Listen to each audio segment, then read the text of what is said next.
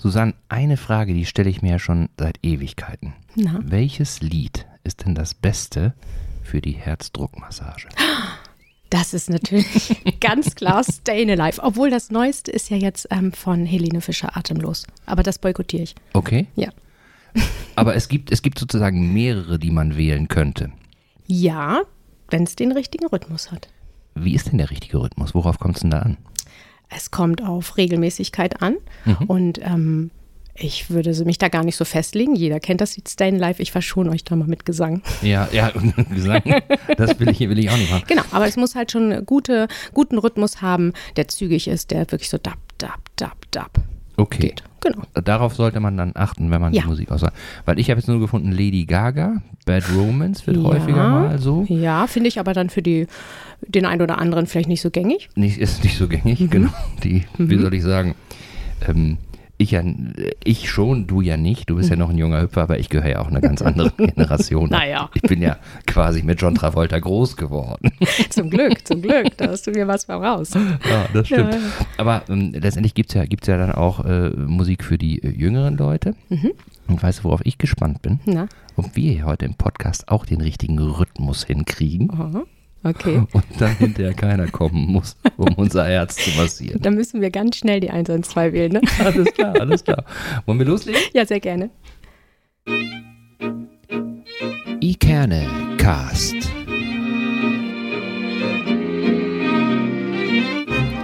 Der Podcast aus Eckernförde für Eckernförde.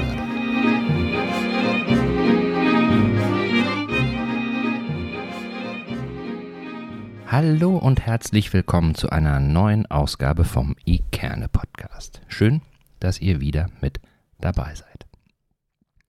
Wisst ihr eigentlich noch, wie eine stabile Seitenlage so richtig hergestellt wird? Und was wohl die ersten Schritte bei der ersten Hilfe nach einem Unfall sind? Zum Beispiel, wenn jemand vom Baum gestürzt ist und vielleicht auf den Kopf gefallen ist. Ich bin mir da nicht mehr so sicher. Meine letzte Erste-Hilfe-Ausbildung liegt nämlich schon eine ganze Weile zurück, obwohl zwischendurch habe ich hier und da mal eine kleine Auffrischung erhalten, aber ähm, die grundsätzlichen Dinge, äh, die habe ich echt vor, vor ganz, ganz langer Zeit gelernt. Und ähm, dabei ist das auch so wichtig, weil letztendlich kann man so schnell in eine Situation geraten, wo es ähm, ja auf Leben und Tod geht und äh, man eben durch Erste Hilfe, wenn man sich da auskennt, eine Situation retten kann. Und mein heutiger Gast beschäftigt sich nämlich seit Jahren mit diesem Thema, also mit Hilfe und Erster Hilfe und allem, was so dazugehört. Und daher freue ich mich drauf, dass zum einen meine Fragen dazu fachlich beantwortet werden können, ähm, dass sie aber auch persönlich nicht müde wird, auf die Wichtigkeit von Erster Hilfe hinzuweisen. Ich begrüße heute sehr herzlich Susanne Roskamp. Hallo Susanne, schön, dass du da bist. Hallo, lieber Holger. Ich freue mich. Ja, ja, ja. Ja, wir haben ja eben schon kurz gesprochen. Äh, aufgeregt sind wir beide. Ja. Aus unterschiedlichen Gründen. Ich bin jedes Mal aufgeregt, weil ähm, ich immer spannend finde, wohin die Gespräche so laufen. Ich habe mir immer irgendwelche Gedanken gemacht, aber in der Regel landen wir ganz woanders. Und für dich ist es ja sozusagen der erste Podcast, oder? Ja, absolut. Wobei ich ja weiß, dass du mit Podcast sozusagen ja auch schon äh, konfrontiert worden bist zu Hause, ne?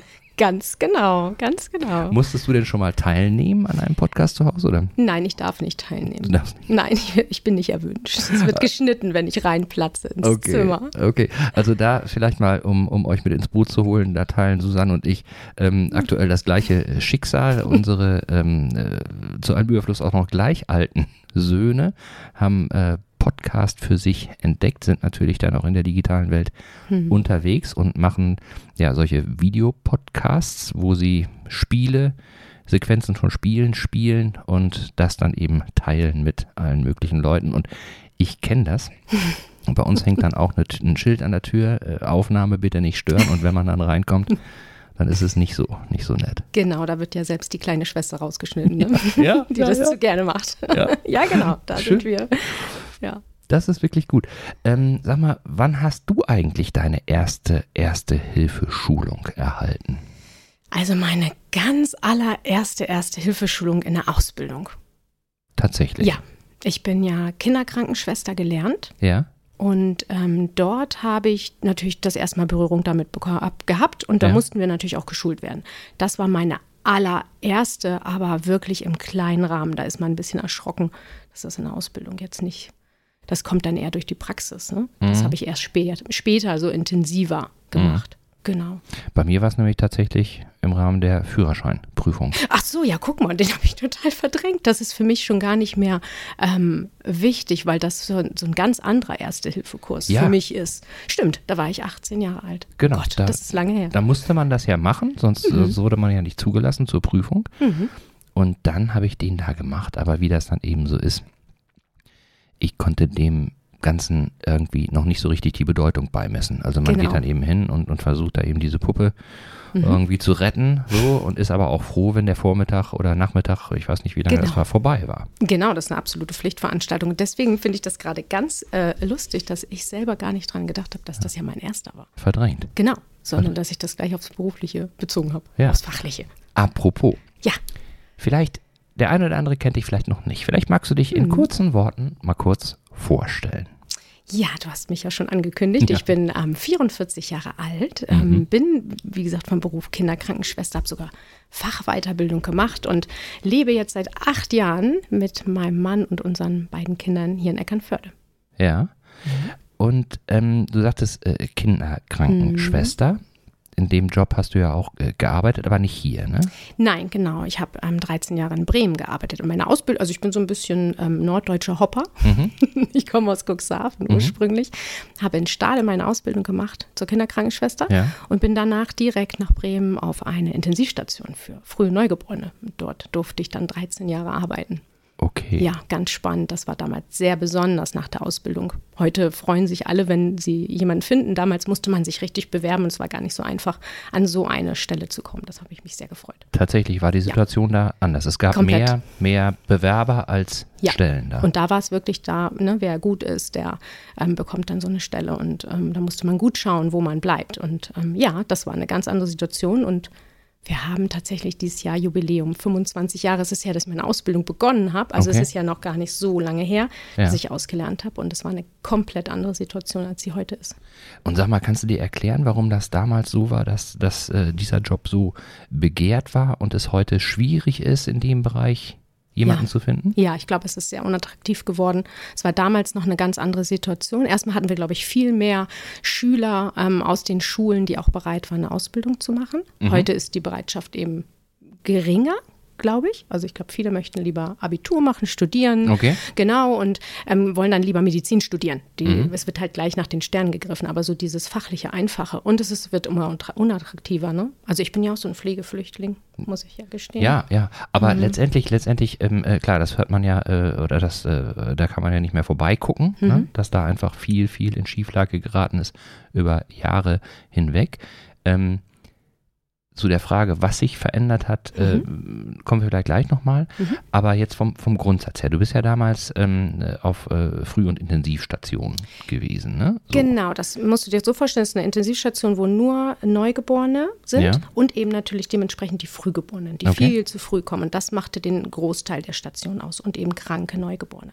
Das war unsere Station mit 16 Betten, also könnt ihr euch vorstellen, so 16 Kinder ja. etwa. Und ähm, vom Personalauslastung, wenn man das mal in direkten Vergleich bringt, weil du das gerade sagst, ja. wir waren im Frühdienst äh, meistens drei Vollzeitkräfte, also voll ausgebildet, plus zwei bis drei Schüler. Also wir waren manchmal sechs Personen.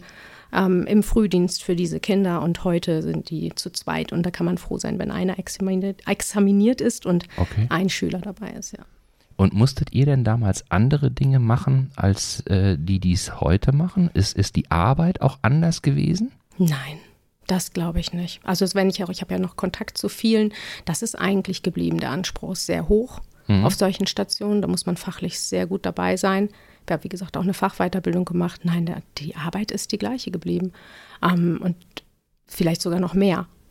Okay. Ja. Okay. Weil äh, ich bin da, ich bin da ja, habe da nicht so viele Berührungspunkte, aber wenn ich das äh, jetzt mal so mitkriege, wenn ich im, im Fernsehen was, was äh, gucke oder, oder was drüber lese, ähm, dann hat sich bei mir so festgesetzt, dass zum einen ähm, die äh, zu bedienenden Geräte immer komplexer geworden sind aber insbesondere auch diese Dokumentation einfach auch total viel von der, von der Arbeit, die man eigentlich zu leisten hätte, wegnimmt. Das stimmt, aber ich finde, das war schon früher so. Das war früher auch ja, so. wir haben mhm. zwar nicht digital dokumentiert ähm, schriftlich, aber der mhm. Aufwand war immer schon groß und wurde natürlich auch immer mehr und das ist heute auch so. Ich könnte mir vorstellen, dass das ein oder andere durch das Digitale sogar ein bisschen leichter wird und schneller geht. Ja. Ähm, aber generell ist ja in der Pflege der Dokumentationsaufwand enorm und das schon immer.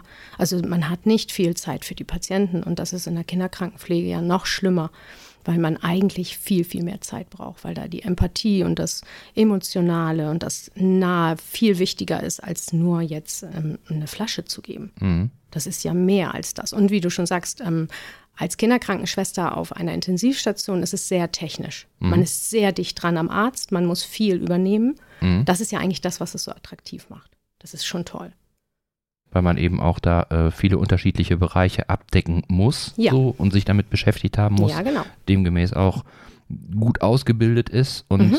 man einfach auch dann unmittelbar wahrscheinlich sieht, was, genau. man, was man tut. Ne? Genau, und viel auch einspringen muss. Ne? Also wenn der Arzt, gerade wenn jung, wir hatten in Bremen ein Lehrkrankenhaus der Uni Göttingen, ganz ja. interessant, und hatten viele Studenten von dort, die dann bei uns, ähm, die Medizinstudenten, die bei uns ihr Praktikum dann gemacht haben. Ja. Und wenn der Oberarzt eine halbe Stunde brauchte, bis er da war, mussten wir oft übernehmen, weil die Assistenzärzte ja auch erst das lernen mussten. Ja, also wir mussten schon viel übernehmen. Das war genau das, was mich halt begeistert hat. Fand ich toll. Okay. okay. Mhm. Und dann äh, fällt mir jetzt gerade auch mal so auf, hast du ja wahrscheinlich dann auch jetzt nicht nur die medizinische Seite, sondern äh, du warst doch auch dann damals äh, Ansprechpartner für die Eltern entsprechend oder, ja. oder sind die immer zum, zum Arzt sofort gelaufen? Nein, überhaupt nicht. Also gerade wir als Schwestern, ne? wir sind immer erster Ansprechpartner gewesen und da ist man ja wirklich vom Seelsorger über äh, Berater, Psychologe, Tröster. Mhm. Ich meine, es ist ja alles. Ja. Ich meine, welche Eltern haben die Idee, dass sie, wenn sie ein Kind erwarten, dass sie plötzlich in der 24. Woche, das ist so etwa sechster Monat, plötzlich ein Baby haben und gar nicht wissen, was da auf einmal passiert. Und man hat sich das so schön ausgemalt mhm. und plötzlich ist man auf der Intensivstation mit tausend Kabeln, überall piepst es. Ähm, die Schwestern werden hektisch, wenn es lauter piepst. Mhm. Und das mussten wir immer alles natürlich begleiten, erklären, weil die Ärzte gar nicht die Zeit hatten. Mhm. Genau. Aber damals war die Situation noch so, dass du die Zeit hattest oder zumindest äh, sie äh, in der Arbeit so eintakten konntest. Ich sag's, wie es ist. Mhm. Heute geht's nicht mehr wahrscheinlich, ne? Nee, aber ich glaube, dass das sehr vergleichbar mit heute ist. Also wir waren ja auch, und das ist ja das Verrückte. Ich sagte ja am Anfang, dass wir so viele Personen waren. Und wenn ja. ich heute mit meinen alten Kollegen spreche, die noch in dem Bereich arbeiten, die sagen, das ist überhaupt gar nicht mehr vergleichbar. Wir machen die gleiche Arbeit, aber haben eigentlich ja noch weniger Zeit. Mhm. Um, also das ist schon extremer geworden. Ich fand es aber damals auch schon enorm, dass ich oft das Gefühl hatte, ich werde dem nicht gerecht. Mhm. Ich habe nicht die Zeit, diese weinenden Eltern da jetzt wirklich so zu trösten, wie ich das wollte, oder so zu beraten in ihren Sorgen, wie ich das wollte. Mhm. Die Zeit war nicht immer da. Mhm. Wo du sagst, du wirst ihm nicht gerecht. Ich habe heute, heute durch Zufall in einem Gespräch was, was aufgeschnappt, was hier auch ganz gut, ganz gut passt, weil auf der einen Seite ist es ja so, ähm, also die, äh, die Frau hat mir gesagt, so, äh, dass sie, dass sie eben auch ähm, im Laufe der Zeit ähm, immer das Gefühl hatte, dass sie bestimmten Menschen äh, gerecht werden musste. Mhm. Jetzt es aber so ist, dass ähm, äh, die Menschen, denen sie vorher gerecht werden musste, ähm, sie brauchen, also bedürftig sind, so, was natürlich dann auch ein ganz anderer äh, Auf oder einen ganz anderen Aufwand bedeutet. Mhm. Aber mit dem Gefühl kommt sie viel besser klar, Ach. als den Druck zu verspüren, jemandem gerecht zu werden. Ja, genau. So. Und das, das, ist ja, das ja. ist ja bei, bei, euch auch so. Also auf der einen Seite äh, stellst du die Ansprüche dann an, an dich, ähm, du musst das ordentlich machen so mhm. und, und dir dürfen keine Fehler unterlaufen und so weiter. Genau. Auf der anderen Seite siehst du ja die kleinen Würmer und ähm, da weißt du ja, welche Bedürfnisse die haben. Und ja, genau. Ja, auf, auf jeden Fall. Also, das kann ich so unterschreiben. Ja. ja. Ich finde aber auch jetzt, wo ich älter werde, kriege ich natürlich auch einen anderen Blick auf die Dinge. Ja, ich war so jung und ähm, voller Elan und wollte natürlich alles 250-prozentig machen. Und mhm. ich glaube, dann hat man natürlich auch noch mehr Power. Also, das stelle ich mir schon schwieriger vor. Ähm, umso älter man wird, kriegt man aber auch einen anderen Blick drauf. Mhm. Wir haben damals aber in Bremen, wo du das eben sagtest, auch viel Elternarbeit gemacht. Ne? Also wir haben, das muss ich nochmal einschieben, wir haben eine Elterngruppe damals gegründet, eine Kollegin und ich, die es gar nicht gab, weil wir gesagt haben, wir schaffen das nicht im normalen Dienst, mhm. diese Fragen alle zu beantworten. Dann haben wir so wie so einen Elternabend gemacht. Okay. Ja, mit allen Eltern, die halt Interesse hatten. Und das haben wir dann so einmal die Woche abends angeboten und das wurde auch immer sehr gut angenommen. Das glaube ich, das, ja. ist, eine, das ist eine, eine, super Idee. Das ist ja, ja, äh, es sind ja auch Sachen, die wahrscheinlich so die, die Hebammen ja auch nicht mehr mit richtig abdecken können. So. Ah, die sind ja dann auch mit anderen Dingen beschäftigt. Ne? Ja, und das ist auch nicht unbedingt so gewollt. Die Hebammen, das finde ich auch richtig. Sie, sie bringen die ähm, Kinder zur Welt und ähm, betreuen dann ja eigentlich das gesunde Neugeborene mhm. mit der Mutter und äh, machen dann ja natürlich nach der Geburt viel mit der Mutterpflege. Mhm. mhm. Und ähm, wir kommen ja nur ins Spiel, wenn es Schwierigkeiten gibt. Und da sind die Hebammen dann auch raus. Da nehmen die sich dann auch zurück und da gibt es dann halt uns dafür. Ne? Mhm. Ja, ja, klar. Da. Aber wir haben die dann gern mit einbezogen, ne? gerade so in Elternabende klar. mit Themen. Ähm, genau, haben dann auch die Ärzte mal dazu geholt. Wir haben schon versucht, so Bindeglied zu sein. Das war eine gute Sache damals. Das glaube ich. Und mhm. das gab es vorher nicht. Das habt, habt, äh, habt, ihr so initiiert. Genau, also an unserem Haus gab es ja. das nicht. Mittlerweile ja. weiß ich auch, das ist ja jetzt schon lange her, dass es schon gängig an großen Krankenhäusern, dass es solche Gruppen auch gibt. Ja. Ja, allein wenn man mal schaut, weil was diese, auch diese Ronald McDonald Häuser machen, ich weiß nicht, ja. ob dir das ein Begriff ist. Die gerade ja mit jemandem gesprochen, der genau. total dankbar war, dass es die gibt, ja. Genau, die da wirklich die Familien intensiv betreuen. Das gibt es aber eben nur in großen Städten. Mhm. Das haben wir hier in der Region ja nicht. Und da gibt es viele äh, Sozialarbeiter, die da ähm, wirklich beraten, Psychologen, die da einfach helfen, ne, wenn Kinder schwer erkrankt sind. Genau. Da waren wir so auf uns allein gestellt. Also das Psychologiestudium fehlte mir. Ja, ja. Also es, es ist lustig. Also es fällt mir jetzt gerade ein, wirklich, letzte Woche habe ich damit mit jemandem äh, gesprochen, mit einer Frau, kamen wir auch irgendwie durch Zufall drauf, die das gerade erlebt hatte. Die hatte äh, das vierte Kind bekommen und äh, äh das letzte, was sie bekommen hatte, war eben auch eine, eine wirklich unter schwierigen Voraussetzungen ist sie zur Welt gekommen und hm. ähm, dann sind die eben auch äh, äh, in Kiel von dem Ronald McDonald Haus äh, aufgefangen worden, so und sie sagt, ähm, McDonalds und Fastfood und so, mhm. da haben sie, haben sie schon eine eigene Meinung dazu. Aber mhm. das, was die da gemacht haben, so, mhm. das wäre super gewesen. Also es war wirklich so, dass, dass sie dann auch da, ähm, äh, nachdem das Kind da war, mit dem Kind da sein konnte und die sich um die Geschwister gekümmert haben genau. und dann auch der Mann mit dabei war. Und sie sagt, mhm. da ist sie, wird, die, wird sie denen auf Ewigkeiten dankbar sein. Genau, und das ja. haben die gut organisiert, Fastfood hin oder her. Ja. Aber das ist wirklich, das gibt es ja schon sehr, sehr lange. Ja, ich weiß gar nicht.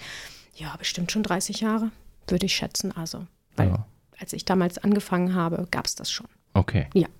Okay. Ja. So, dann habt ihr Elternarbeit gemacht. Genau. Und bist du dann schon sozusagen, hast du dann schon den Impuls gefühlt, äh, ich müsste noch mal was anderes machen oder na, da eigentlich noch nicht. Da war ich ja noch gut ausgelastet mit dem ganzen Fachmännischen, was ich gemacht habe. Ja. Nee.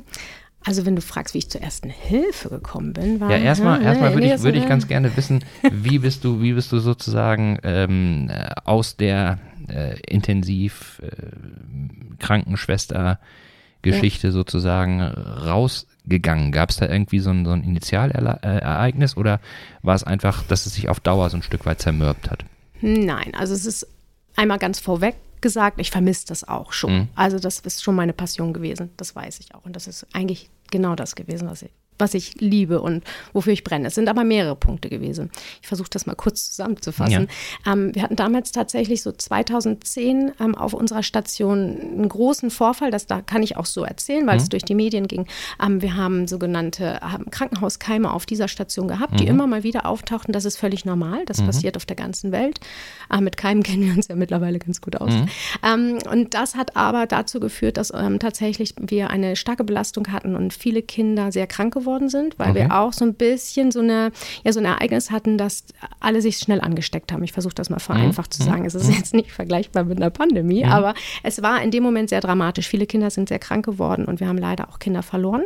Und mhm. dann muss natürlich ähm, geguckt werden, wo kommt das her? Das Gesundheitsamt hat sich da natürlich eingeschaltet. Das sind normale äh, Mechanismen. Mhm. Und um das abzukürzen, es ist aber sehr aufgebauscht worden von den Medien damals. Es hat uns alle schwer belastet und ja. ähm, wir haben damals zu spüren bekommen, dass uns ähm, das Krankenhaus an sich, also die Führung im Krankenhaus, nicht geschützt hat. Okay. So habe ich das empfunden. Und mhm. das hat einen großen Einschnitt gegeben, dass ich das erste Mal gedacht habe, was bin ich hier eigentlich mhm. und warum? Ich mache eine gute Arbeit und wenn aber was passiert, das ist das, was viele Kollegen sagen. Ich stehe immer so mit einem Fuß in, der, in dieser Grauzone. Mhm. Was ist, wenn was passiert?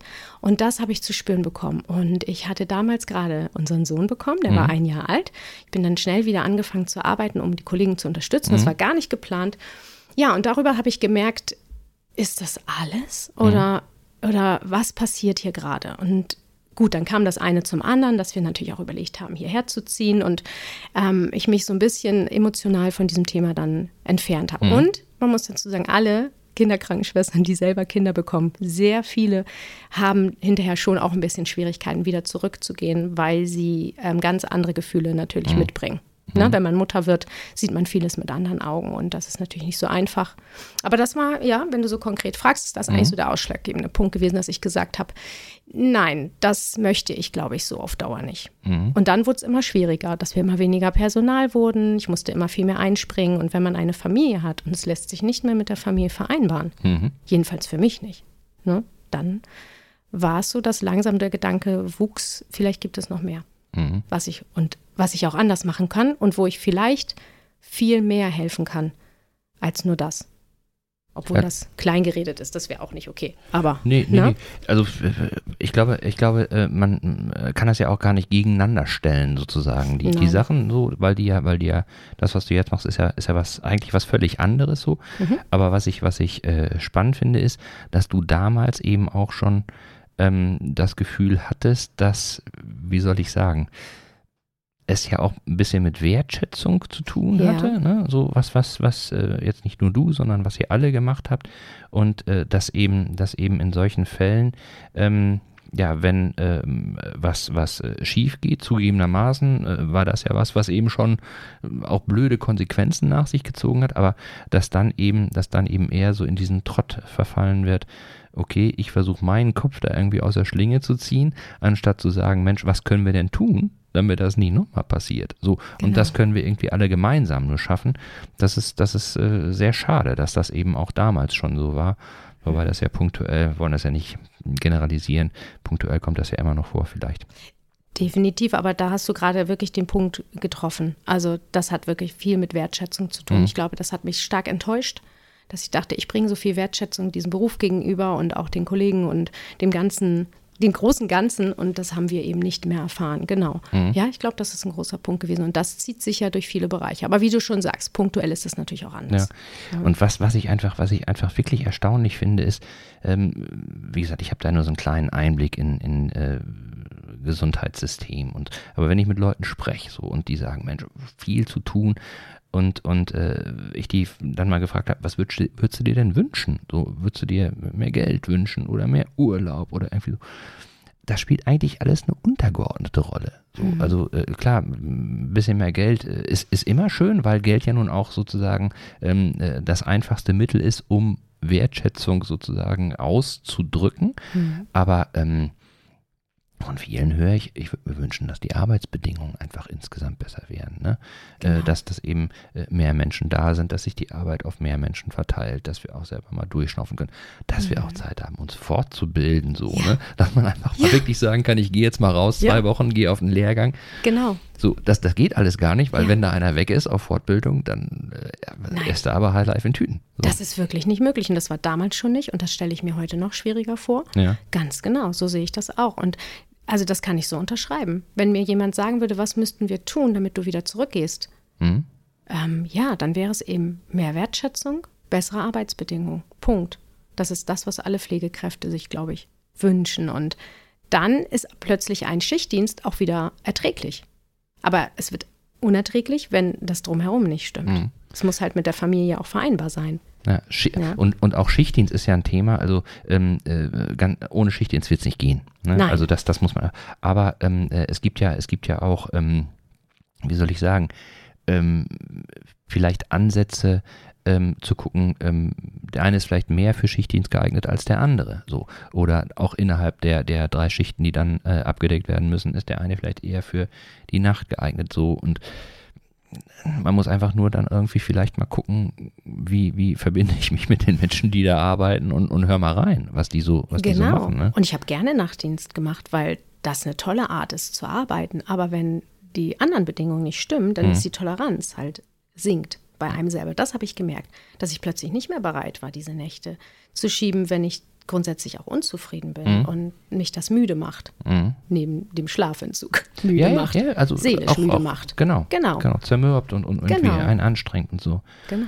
Ja, aber also das erinnert mich gerade auch, ähm, ähm, ich habe ja hier auch mal mit, mit äh, Ann-Kathrin Brien, ja. der Hebamme, gesprochen so. Mhm. Und das ging irgendwie auch in die gleiche Richtung. Da haben wir ja auch dann irgendwie so äh, zu fassen gehabt, so Gesundheitssystem wo, wo soll da der Schwerpunkt liegen? Und, und ähm, ja, dass eben auch vielleicht ein überlegenswerter Gedanke wäre, muss äh, das Gesundheitssystem, muss das äh, profitabel oder rentabel sein? Oder mhm könnte man nicht vielleicht auch irgendwie überlegen, äh, dass das etwas ist, äh, was äh, vorgehalten wird und, und eben nicht am Ende des Tages einen Gewinn ja, genau. abschmeißen muss oder so. Ne? Genau. Und äh, da sagte sie eben auch, also wenn man, wenn man ähm, das mal auf ihre Arbeit überträgt, gibt es da eben ganz viele Hebammen, die ähm, bereit sind, von sich aus ganz viel zu investieren ähm, und dafür nicht mehr Geld haben wollen in dem Sinne, sondern einfach nur, ähm, äh, dass sie gesehen werden, ne? dass genau. es anerkannt wird und dass sie eben auch die Wünsche, die sie haben,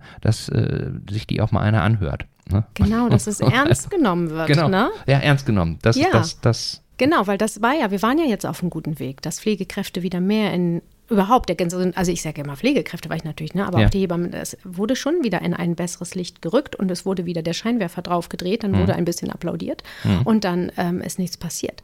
Und da muss ein großes Umdenken stattfinden. Mhm. Aber das ist ein riesiges Rad, was da einmal Total, ja. um 360 Grad gedreht werden muss. Ja. Schwierig. Schon schwierig. Ich möchte auch nicht da sitzen und das entscheiden, aber nee. ich glaube, am besten wäre es eben, wenn man sich mit diesen Menschen, ne, ich betone das wirklich, das sind alles so ähm, wertvolle Menschen, weil sie so eine große Empathie mitbringen, dass man sich mit denen zusammensetzt und sagt, so, und was erarbeiten wir jetzt und wo geht es hin? Mhm. Das, glaube ich, wäre sehr wichtig, als das hinter verschlossenen Türen an einem langen Konferenztisch zu entscheiden. Ja, ich bin da, ich bin da ja auch vielleicht so ein bisschen, so ein bisschen naiv, aber ähm, äh, man könnte ja auch mal sagen, Mensch, wir wissen alle nicht, äh, ob das jetzt ein Modell ist, was wir uns ausgedacht haben, was funktioniert aber wir probieren es einfach mal aus. Genau. Man muss es ja jetzt nicht um, von vornherein so angehen, dass man sagt, das, was wir jetzt machen, das äh, ist für die Ewigkeit, sondern hm. man kann ja vielleicht auch mal ich meine, Trial and Error äh, ist im Prinzip, was die Menschen, seitdem es sie gibt, machen. So, ne? Genau. Aber ich habe das Gefühl, sobald einer mit so einer Idee um die Ecke kommt, so, dann wird er sofort an die Wand genagelt, dass er ja. inkompetent ist und dass er ja gar nicht weiß. Und äh, ja, genau. dann kommen die Bedenkenträger und sagen, äh, geht nicht, weil, weil, weil, anstatt mal zu gucken, Genau. Wir probieren es mal im Kleinen. Gibt es auch dieses Schöne, ne? man könnte es ja versuchen, es könnte ja gut werden. Es könnte ja gut werden. Einfach mal versucht. Also eine Kollegin von mir ist tatsächlich in die Schweiz gegangen, zu der habe ich jetzt gerade wieder frisch Kontakt, mit der ich die Ausbildung mhm. gemacht habe. Und die dann, ähm, was die erzählt, ist traumhaft, was sie für mhm. Arbeitsbedingungen hat. Ne? Mhm. Und das ist ganz, ganz toll. Die ist halt dafür ausgewandert, weil ja. sie gesagt hat, hier nicht mehr, möchte ich so nicht. Ja. Und das ist natürlich gute Kräfte verlassen das Land. Ja, schwierig. Also, aber das heißt ja auch nicht, dass da alles besser ist. Aber, Nein. Na, ne, aber ich glaube, es wäre schön, wie du schon sagst, einfach mal machen. Einfach mal irgendwie in einem kleinen Bereich und meinetwegen auch das als, als äh, Testregion sozusagen genau. deklarieren. Genau, Modellregion. Modellregion, wie auch immer, wie auch immer. Äh, eine Sache kann die Schweiz, muss ich eben kurz sagen. Ja. Äh, die Züge kommen da sehr pünktlich. Auch, ne? Sehr ja. pünktlich. Schau mal, dann kommst du auch pünktlich zur Arbeit. Also, nicht wie hier. Und, und nicht erst, äh, und nicht durch Zufall und nicht erst seit ja. gestern, sondern die kommen immer pünktlich.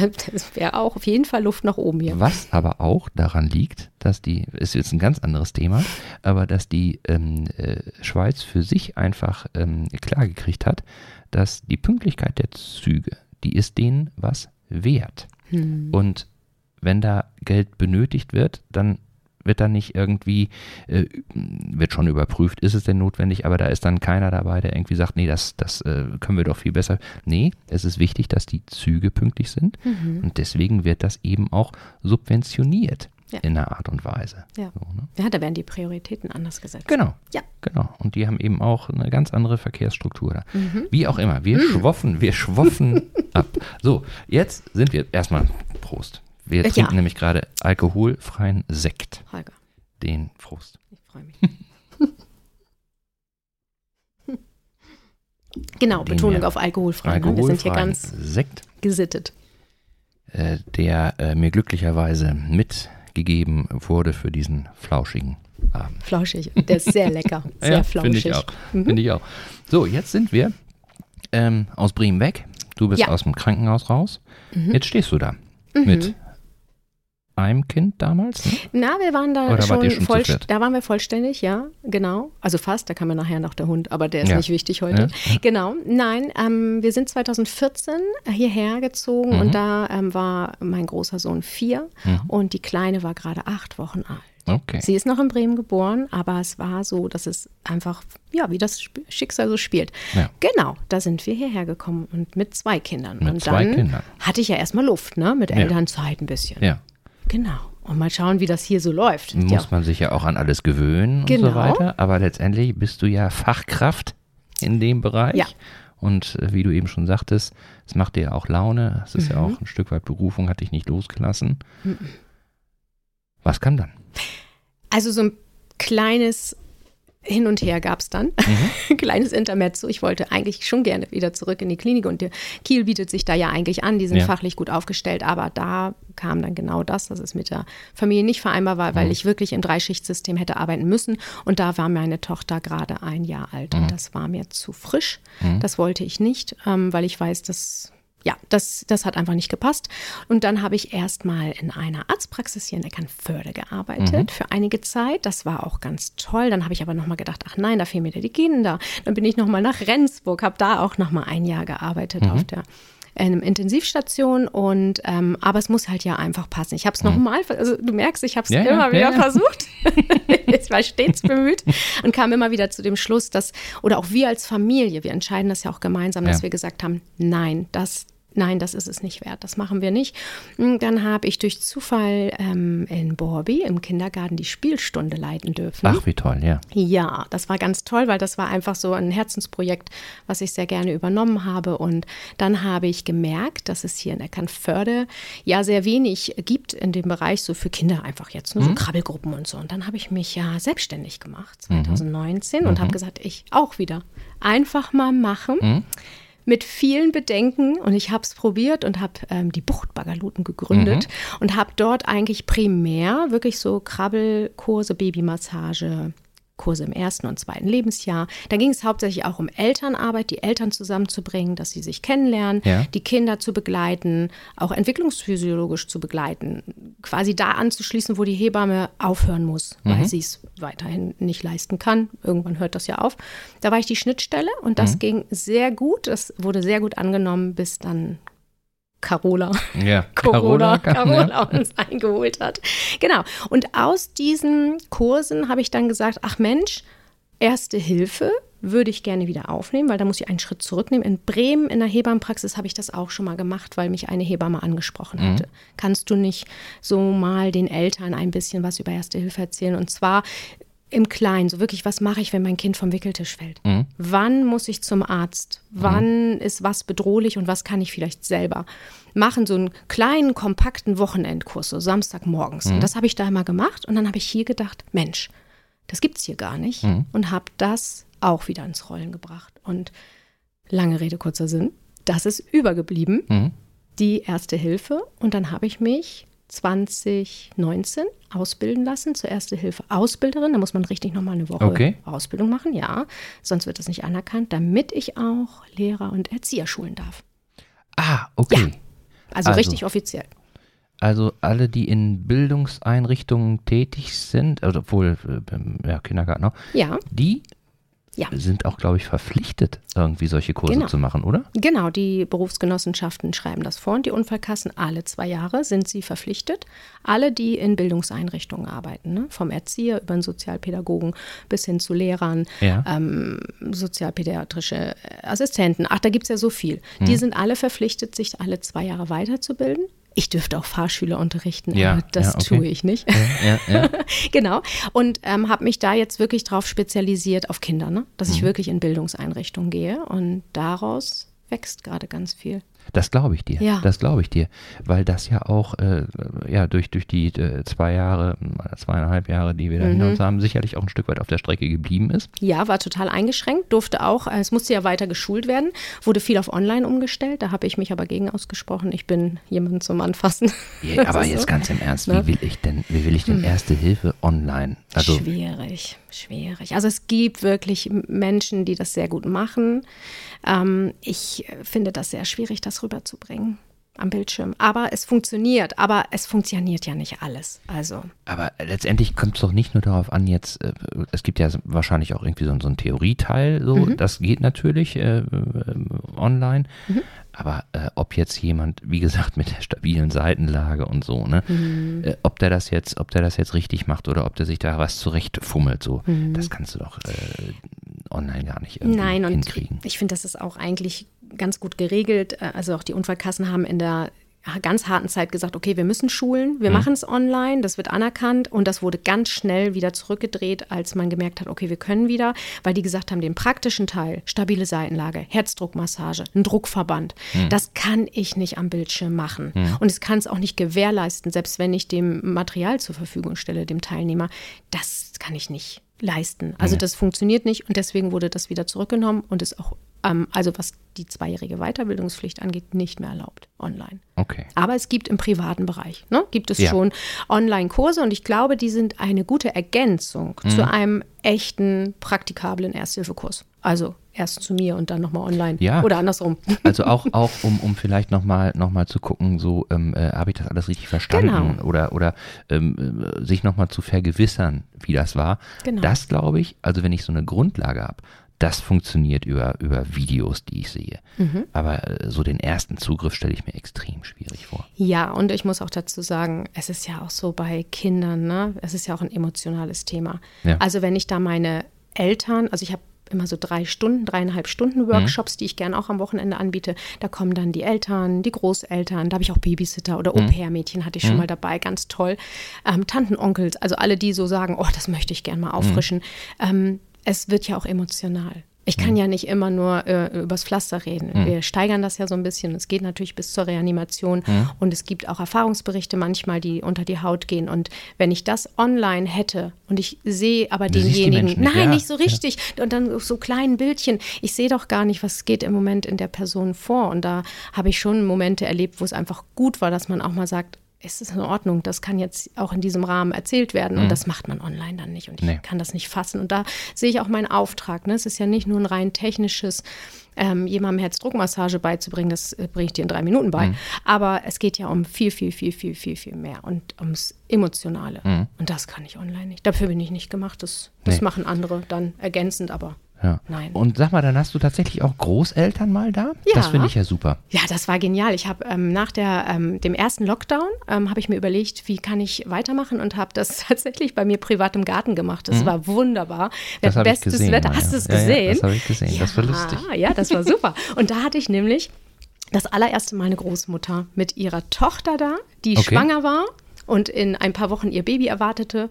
Und da hat sie gesagt, ich komme mit.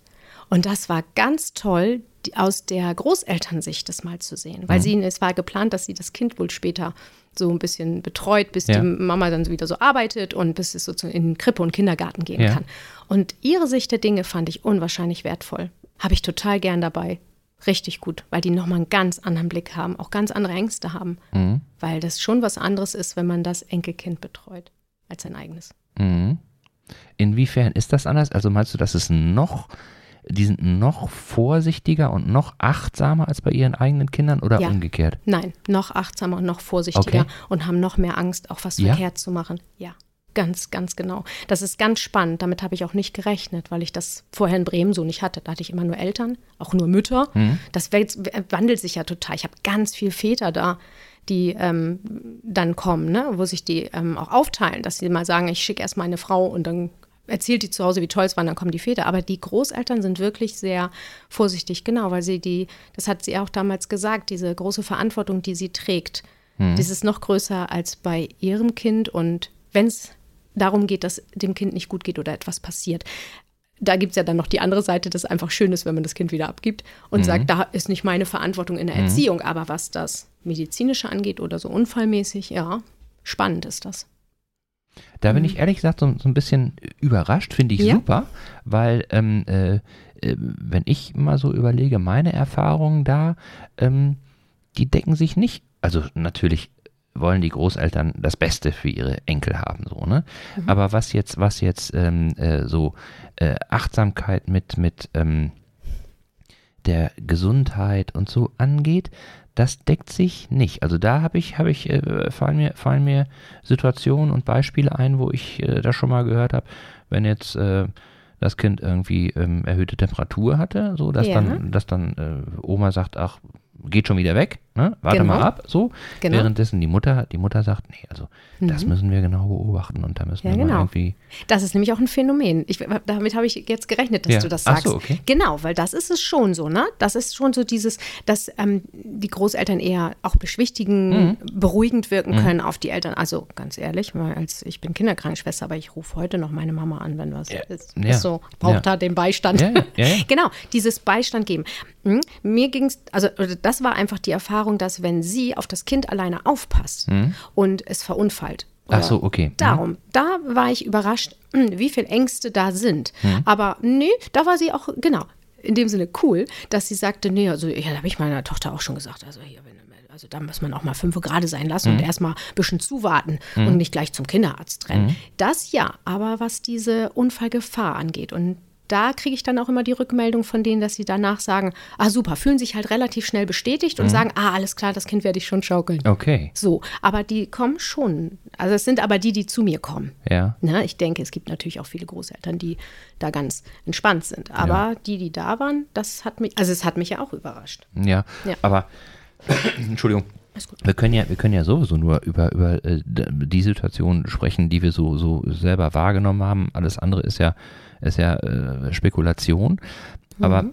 grundsätzlich stellst du denn fest, dass dieses Thema Erste Hilfe und sich fit machen für Erste Hilfe, dass das wieder ein bisschen populärer geworden ist, dass die Leute sich äh, mehr damit beschäftigen, auch vielleicht aus, aufgrund der Erfahrung, dass sie ja in den letzten zwei Jahren eben nicht mehr einfach so leicht immer sofort zum Kinderarzt konnten und so weiter. Also ist jetzt nur ja. so eine Idee von mir? Ja, ich finde schon. Also ich finde, es kommt mehr Bewegung rein. Man sieht es auch in den Medien. Ich weiß nicht, ob dir das ein Begriff ist. Ähm, in den Medien gibt es gerade diese Anästhesistin, die ganz viel durch, äh, ja, durch, die, durch die Fernsehgeschichte wandelt. Jetzt so kurze blonde Haare, Doc Caro. Ja, Doc ja, Caro, ja. Tätowiert und so eine mhm. ganz frische und äh, mhm. genau. Die äh, macht ja ganz viel Werbung auch schon dafür. Also die ähm, geht ja viel in die Richtung und mhm. die ähm, regt ja auch genau das an, was ich so äh, denke, dass es eben wichtig ist, schon in den Kindergärten und in den Schulen anzufangen, was in Deutschland total hinkt. Mhm. Und sie macht es schon populärer. Und ich finde sowieso, dass äh, medial da mehr kommt. Ne? Mhm. Doch, das finde ich auch. Und das ist eigentlich genau der Punkt, wo es ansetzt. Das Verrückte ist nur, dass man wenig Leute findet, die das bereit sind, auch zu schulen bei Kindern, also in Familien. Okay. Du findest schon Erste-Hilfe-Ausbilder im Bereich Erwachsenen, also Fahrschulgeschichten, mhm. das funktioniert alles.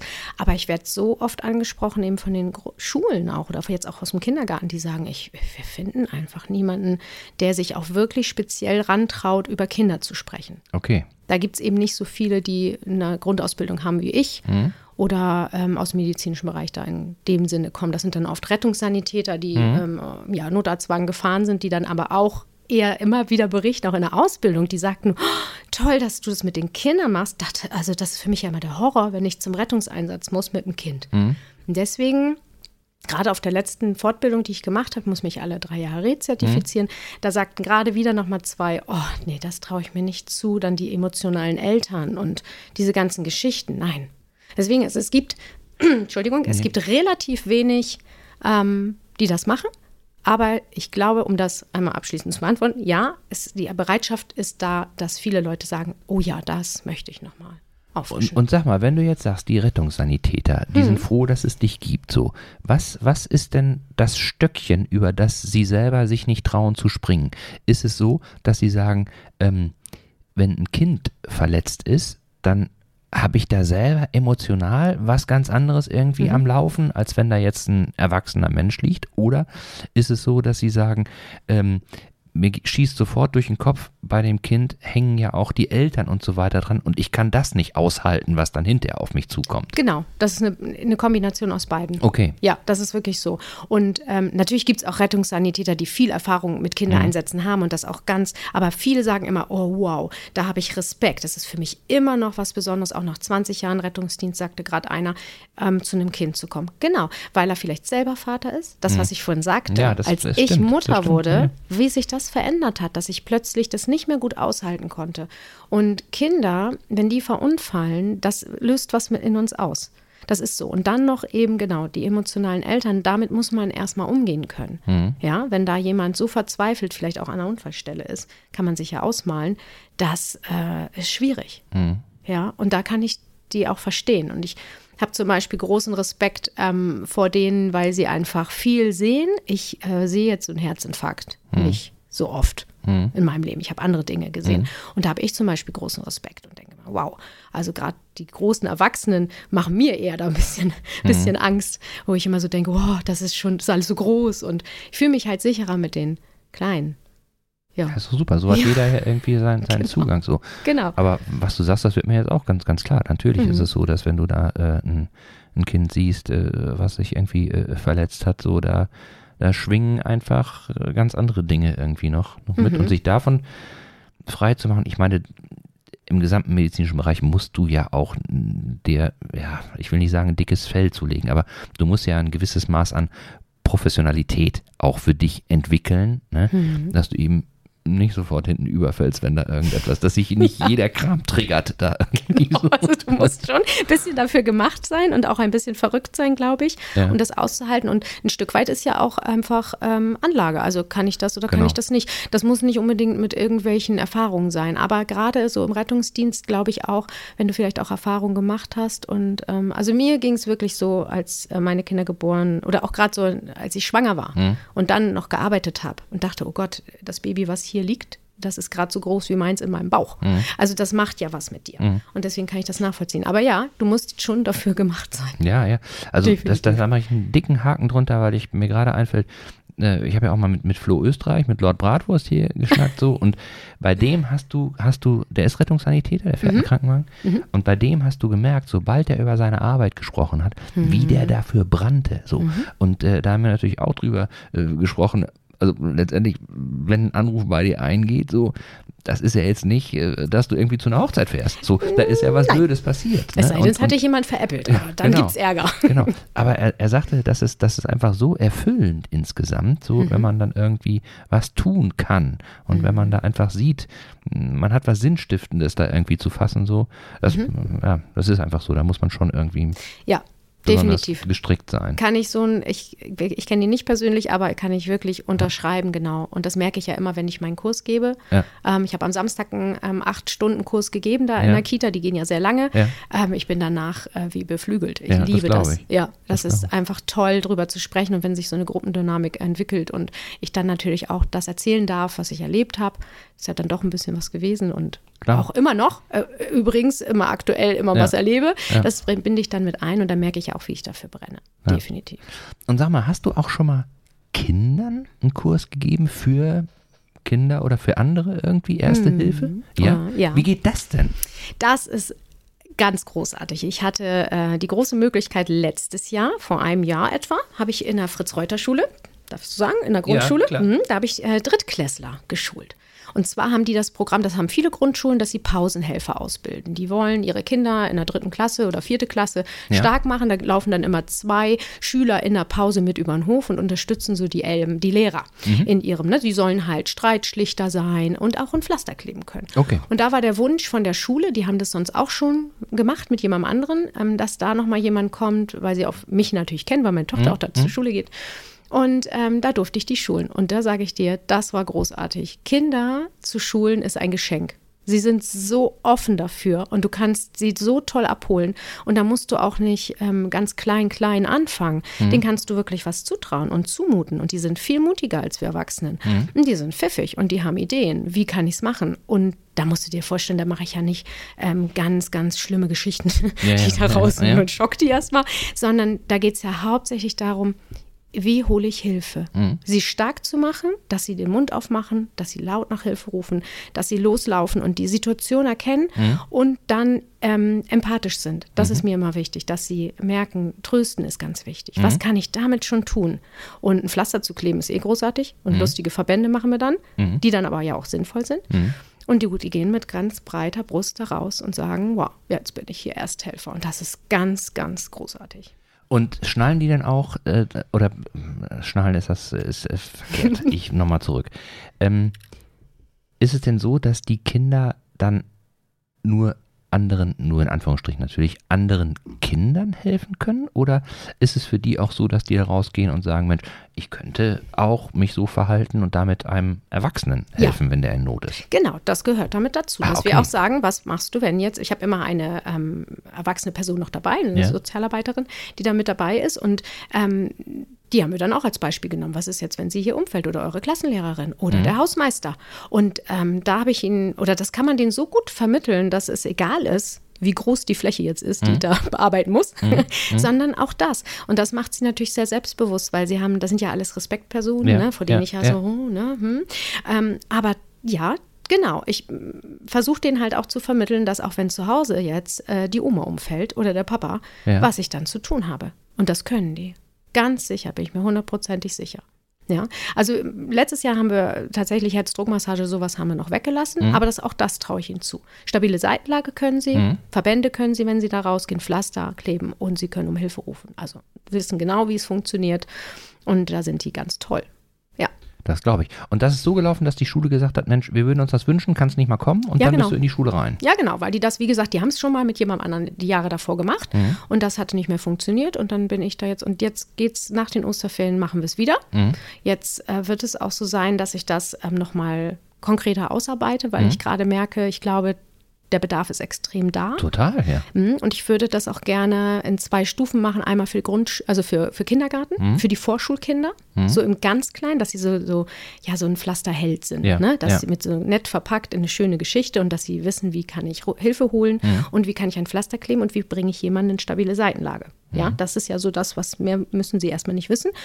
Und dann kommen sie in die Schule und dann gibt es dort die Möglichkeit in der dritten Klasse. Würde ich schön finden, wenn es halt klassenübergreifend wäre, mhm. sondern eben nicht nur eine kleine Gruppe, die ausgewählt ist. Und dann in der weiterführenden Schule. Das ist so mein Wunsch, den ich habe. Mhm. Und das gerne bundesweit, aber da, ich bin jetzt ja, ja nur in Schleswig-Holstein. Also da grad, ja. bin ich ganz schnell ganz groß. Aber verstehst du so dieses ganz klein anfangen und größer werden und auf die Idee bin ich gekommen, weil unsere Nachbarn das so toll machen, die Dänen. Mhm. Die haben ein ganz tolles System, da werden die Kinder wirklich von Grundschulalter regelmäßig geschult.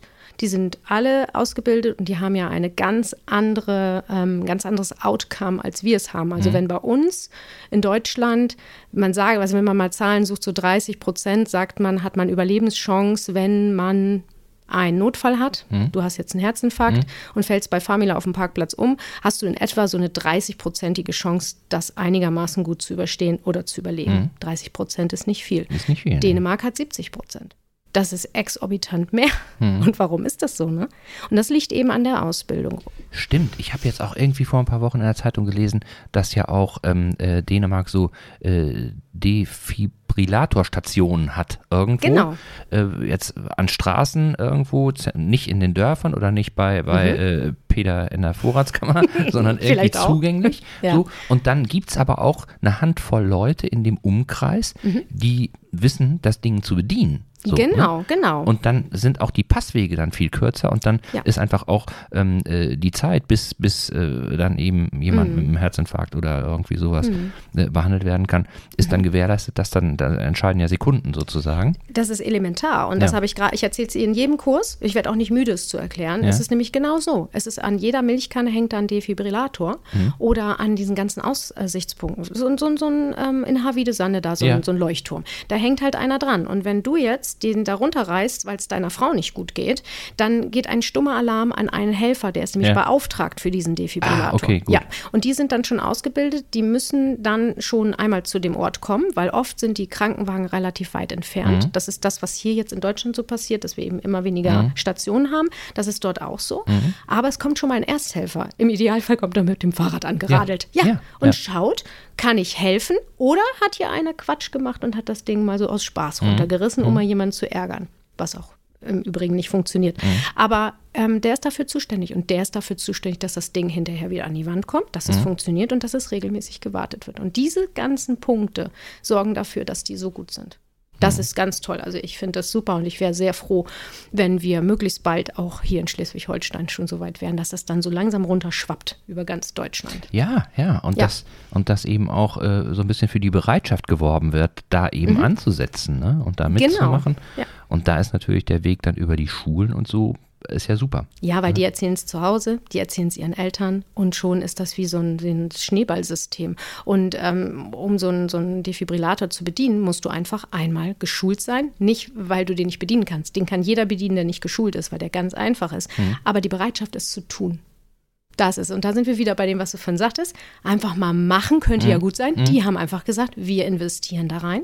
Wir hängen die überall hin und einfach mal runternehmen das Ding und einfach aufkleben und gucken, ob der Mann das braucht oder mhm. die Frau. Mhm. Weil das wird an Herzrhythmus ausgelesen. Du kannst niemandem einen Elektroschock verpassen, einfach so aus Gag. Ach das so, funktioniert okay. nicht. Der löst nur aus, der ähm, misst wie ein EKG. Mhm. Ne, du klebst die Pads auf die Haut, mhm. dann misst er das kurz aus, das sagt er dir auch an. Und dann sagt er eben entweder Schock wird ausgelöst oder ist empfohlen oder halt nicht. Mhm. Ja, das ist so wichtig dabei zu wissen, dass man nichts damit verkehrt machen kann, machen kann, und ja. man kann damit niemanden verletzen. Mhm. Ja, kein Missbrauch damit. Mhm. Mhm. Guck mal, wusste ich auch nicht. So eine einfache, leichte Information, die einem doch sehr viel bringt. Absolut. Und das können auch die Kinder. Das können die Kinder. Die können damit ihren Vater retten. Mhm. Das ist unfassbar, wie einfach es ist. Genau, wir müssen nur drüber sprechen. Mhm. Mhm. Und soll ich dir mal was sagen? Mhm. Wir müssen auch mal drüber sprechen. Na? dass wir hier schon eine Stunde sitzen ist und Ernst? Ja, ja. Das passiert mir öfter. Ja, ja, ja, Das ist Wahnsinn. Wahnsinn. Und oh, es, ist, es ist wieder mal so, wie, wie ich es eingangs schon gesagt habe und auch äh, vorher, als wir uns getroffen haben ich habe hier was auf Zetteln geschrieben und wir sind wieder völlig woanders. Ich komme nochmal wieder. Oh mein ja, Gott, auf jeden Fall. Du kommst nochmal wieder, aber dann eine Sache, die müssen wir doch noch kurz ja, besprechen. Ähm, dann ähm, äh, kommst du aber wieder mit einer äh, Schülerin, weil mhm. ähm, äh, Tupper-Party ist gestern. Ja. das finde ich zum Beispiel auch total nett, dass für Menschen, die, die Interesse daran haben, einfach ihre erste Hilfe ihre erste Hilfe, äh, ihre, ihre ersten Hilfenkenntnisse sozusagen wieder, wieder ein bisschen aufzufrischen, mhm. dass die sich ja bei dir sozusagen anmelden können und mhm. dann machst du da einen launigen Vormittag oder Abend oder wie auch mhm. immer und, und das hat nichts mit einer Tupperparty zu tun, oder? Absolut null. Das war äh, eine äh, ganz nette Sache, äh, ein kleines Pilotprojekt, was ich ja mit wirklich ganz zauberhaften Damen machen durfte. und zwar im Wohnzimmer bei ja. der einen zu Hause. Und die war schwer begeistert. Und es war ein so schöner Abend. Und das ja. lag nicht daran, dass ich alle kannte. Das war natürlich ähm, für mich sogar doppelt aufregend, weil ich alle kannte. Das mhm. ist gar nicht so einfach, wenn man immer alle kennt so. Mhm. Ähm, schöner ist, wenn man so gar nicht, dann ist man noch ein bisschen, kommt man ein bisschen mhm. professioneller mhm. rüber. Aber es hat so viel Spaß gemacht und dieses, ähm, genau, ich habe dann gesagt, Erste Hilfe Wohnzimmer, das mhm. Erste Hilfe Wohnzimmer. Ja, ich finde, das ist doch eigentlich genial. Dann komme ich nach Hause und ich bringe alles mit aber kein Tupper, mhm, nur mhm. die Puppen und mich und ein bisschen Bildmaterial. Wir haben den Beamer aufgebaut ja, und ja. ja. es war wirklich toll und haben dann nett dabei was gegessen und getrunken und dann nebenbei, äh, mal eben nebenbei dreieinhalb Stunden über Erste Hilfe gesprochen. Das war richtig gut. Ja. Schön, dass ihr es gefallen hat. Ja, das, das, war, das war super. Und, und ähm, äh, es ist wirklich so, dass äh, wenn ich mit Menschen drüber spreche, dann ist das Thema schon präsent. Mhm. Aber wie du eben schon sagtest, man weiß nicht so recht, was man machen soll, weil, mhm. so ist es bei mir oder auch bei anderen auch, man verbindet immer diesen Erste-Hilfe-Kurs mhm. in der Fahrschule so.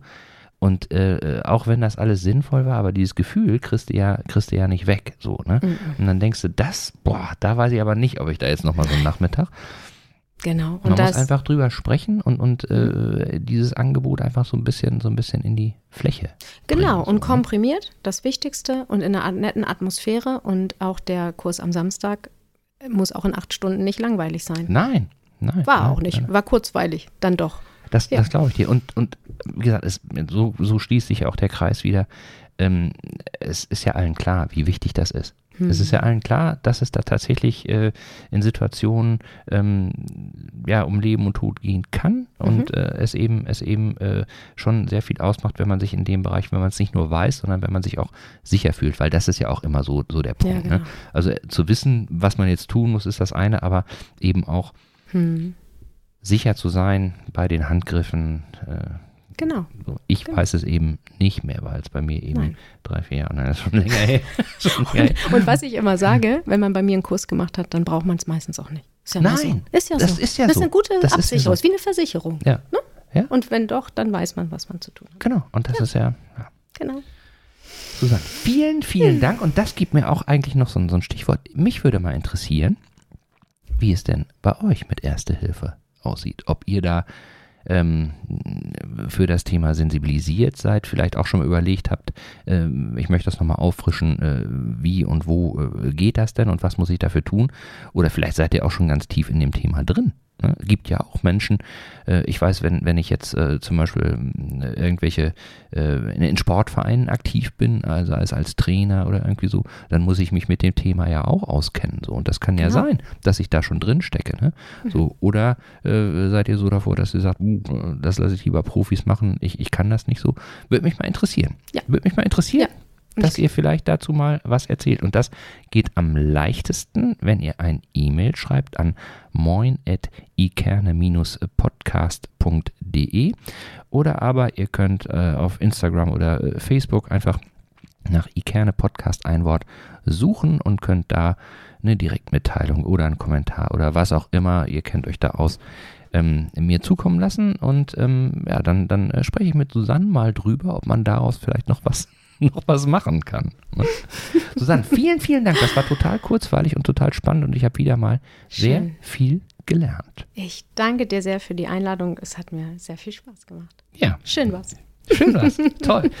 Ich freue mich, dass du da warst, aber ich freue mich natürlich auch, wenn ihr euren Freunden, Bekannten, Arbeitskollegen und allen Menschen, die es interessieren könnte, erzählt, was wir hier so im Ikerne-Podcast veranstalten.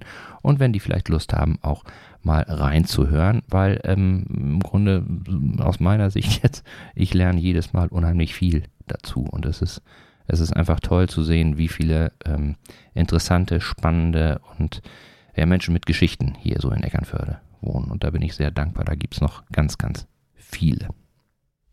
In dem Sinne wird es auch demnächst wieder eine schöne Geschichte geben über einen Menschen hier aus Eckernförde. Bleibt gespannt und bleibt stabil. Bis dahin, macht's gut. Tschüss, Susanne. Danke. tschüss, Alter. Tschüss. tschüss. tschüss.